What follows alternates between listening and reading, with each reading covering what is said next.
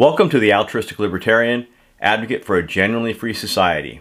I'm Anthony Wheeler, and today we conclude this series on metaphysical basis of, of a genuinely free society. While humans have learned a great deal and created wonderful technologies that have made our lives safer, more interesting, and comfortable, science cannot tell us the ultimate nature of the actual universe or anything in it.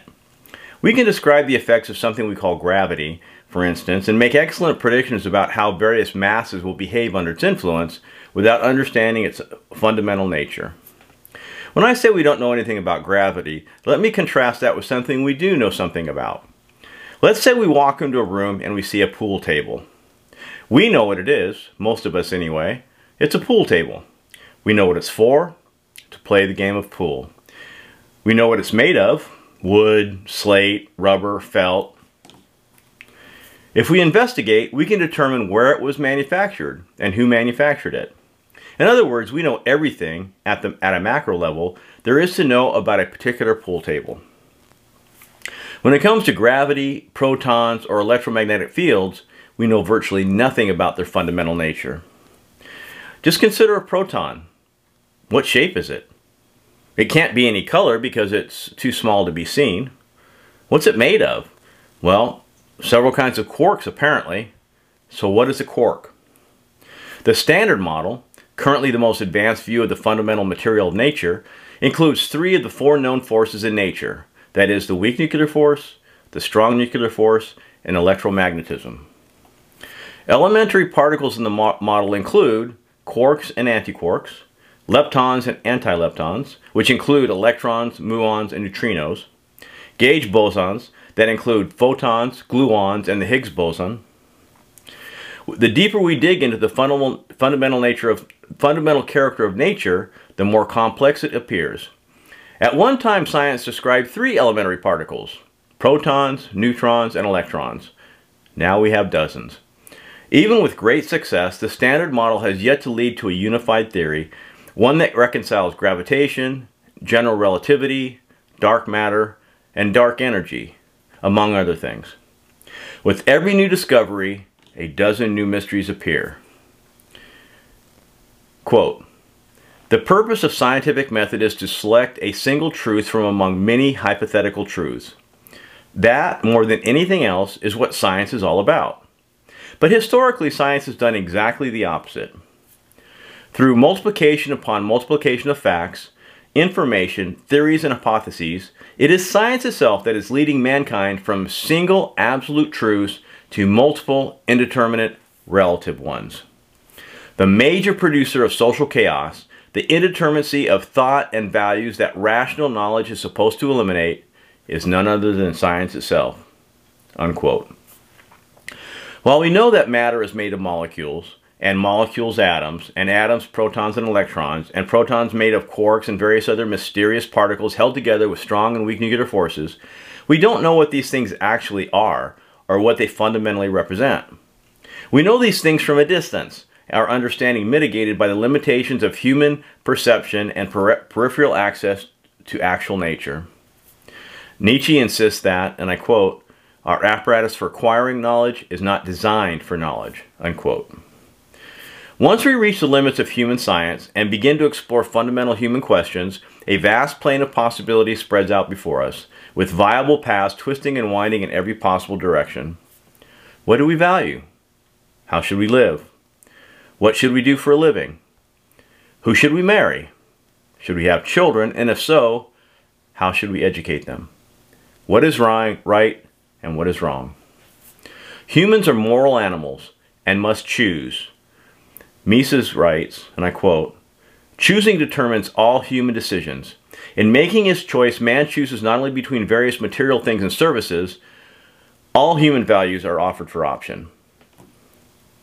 All ends and all means, both material and ideal issues, the sublime and the base, the noble and the ignoble, are ranged in a single row and subjected to a decision which picks out one thing and sets aside another. Every human makes tens of hundreds of decisions every day. They do so based on a belief system developed over a lifetime. Given the necessarily different belief systems that exist in humans across the globe, the differences of those within the same nation or the same race or ethnic group, even the differences within a particular household, it's impossible to render absolute judgment about them. This is because every individual human on the planet possesses a unique worldview. Despite language, culture, education, and tradition, every human grows and develops into a unique being with a unique set of values, memories, tendencies, and character. We work so hard to overcome our differences, to communicate and share our experiences with limited results. We, be, we began this series in the second episode with a philosophical question, and that was, why is disagreement, disagreement among people so common? Well, now we know.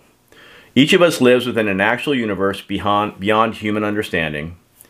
It requires determination and sustained effort to wrest genuine understanding from the stingy and opaque world. We live in a social sea of individual and isolated worldviews, some of which are irreconcilable. Beyond the simplest notion, we struggle to share genuine understanding, or any understanding, with so many individual and isolated worldviews.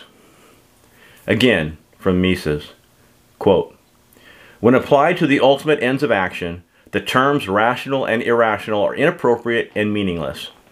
The ultimate end of action is always the satisfaction of some desires of the acting man. Since nobody is in a position to substitute his own value judgments for those of the acting individual, it is vain to pass judgment on other people's aims and volitions. Unquote. Human judgment is fallible. All of us have been wrong about something important, and are likely wrong about many things even now. Our certainties evolve over time, earlier ones replaced by more sophisticated certainties, or sometimes crumbling into healthy skepticism. Our knowledge as individuals and societies remains provisional. As such, no person, no society or electorate or Congress or bureaucracy can assert with confidence what is right or wrong, how to live, what to do, what to believe, how to spend our time and money. Because every one of those bureaucrats, politicians, busybodies, moralists, and nosy neighbors are stuck within the, their own worldview in exactly the same way you are.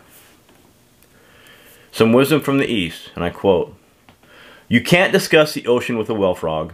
He's limited by the space he lives in. You can't discuss the ice with a summer insect. He's bound to a single season. You can't discuss the way with a cramped scholar. He's shackled by his doctrines. Now you have come out of beyond your banks and borders and have seen the great sea, so you realize your own pettiness. Unquote. Given the overwhelmingly uncertainty of our shared certainties, let alone our manifest differences, the only morally consistent option when designing social and political relationships is to allow people to decide for themselves. Henry Miller would agree. Quote, Living apart and at peace with myself, I came to realize more vividly the meaning of the doctrine of acceptance. To refrain from giving advice, to refrain from meddling in the affairs of others, to refrain, even though the motives be the highest, from tampering with another's way of life. So simple, yet so difficult for an active spirit. It is not even necessary to go about doing good. Before it is possible to love one, one another as we are so often enjoined, it is necessary to respect one another, respect the privacy of the soul. Allow individuals to live as they desire without exerting the power of the state to violently interfere. Quote, the knowledge that a thing is false is a piece of truth. Therefore, deceive no one, but rather confess ignorance of what you do not know, and leave each man to devise his own articles of faith for himself. Ultimate meaning cannot be discovered within the natural universe. Science will never re reveal a reason to live. Stark actuality favors no one. But this is no reason to despair.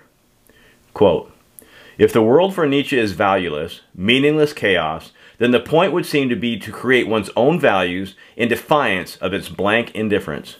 Unquote. Every individual and every society in every age faces the same challenge how to make the most of their limited time on earth. Every person possesses a reserve of emotional and intellectual energy, physical and moral strength, and fortuitous opportunity. It is only within a genuinely free society that an individual can take full advantage of the potential they possess. Allow each person to seek their own destiny on their own terms.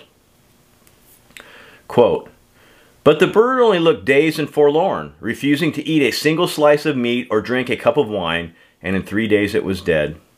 This is to try to nourish a bird with what would nourish you instead of what would nourish a bird.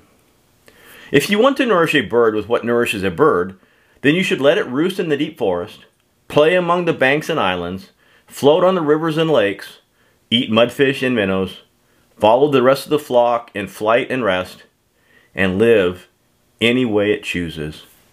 Unquote. This, of course, within the limits provided by the political and legal structure supporting a genuinely free society.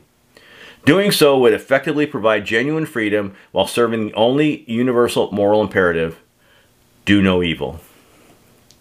That concludes our show for today and concludes our series on the metaphysical basis for a genuinely free society. The next series of episodes will focus on pervasive intervention. Until then, peace.